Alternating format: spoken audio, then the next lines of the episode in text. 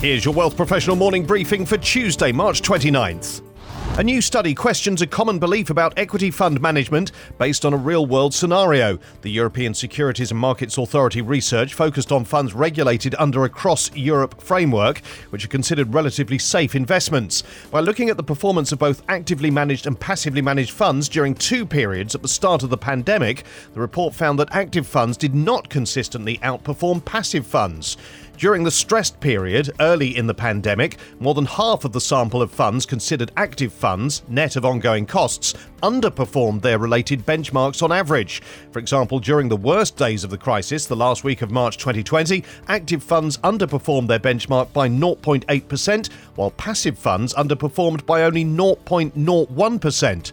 During the post stress period of April 1st to June 30th, 2020, more than 40% of active funds underperformed. However, there is an exception. Those active funds that are highest rated consistently outperformed their related benchmarks. For the passive funds analysed, benchmark adjusted performance hovered around zero or was clearly negative. Canadian insolvencies were up 13% in February compared to the previous month.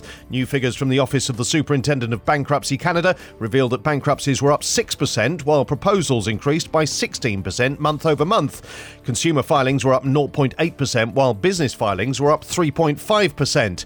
Business insolvencies were up 37% compared to a year earlier, while consumer filings were down 1.6% over the same period. Overall, that led to a 0.6% decrease. For the 12 month period ending February 28, 2022, the total number of insolvencies increased by 0.8% in comparison to the 12 month period ending February 28, 2021. There were 7,392 insolvency filings by consumers and 276 by businesses in February. Ontario posted the largest number of consumer insolvencies at 2,500, while Alberta saw the biggest percentage rise, up 20% month over month. For businesses, Quebec had the most at 148, and although Nova Scotia saw a 300% increase to 4, Ontario led for volume increase from 45 to 80. Women entrepreneurs remain optimistic and have continued to exhibit great resilience and innovation in the face of unprecedented challenges. This is according to an analysis of existing and new research released in the State of Women's Entrepreneurship 2022 report by the Women Entrepreneurship Knowledge Hub.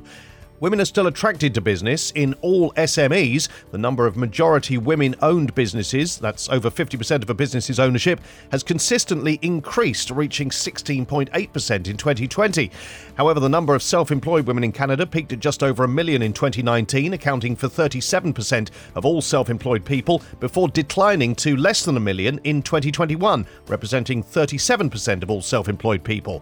Women entrepreneurs possess a lot of potential for high growth and earnings since 2019, the number of new startups in Canada with a valuation of more than a billion dollars with female founders has nearly doubled, and the exporting gap between men and women entrepreneurs has almost closed.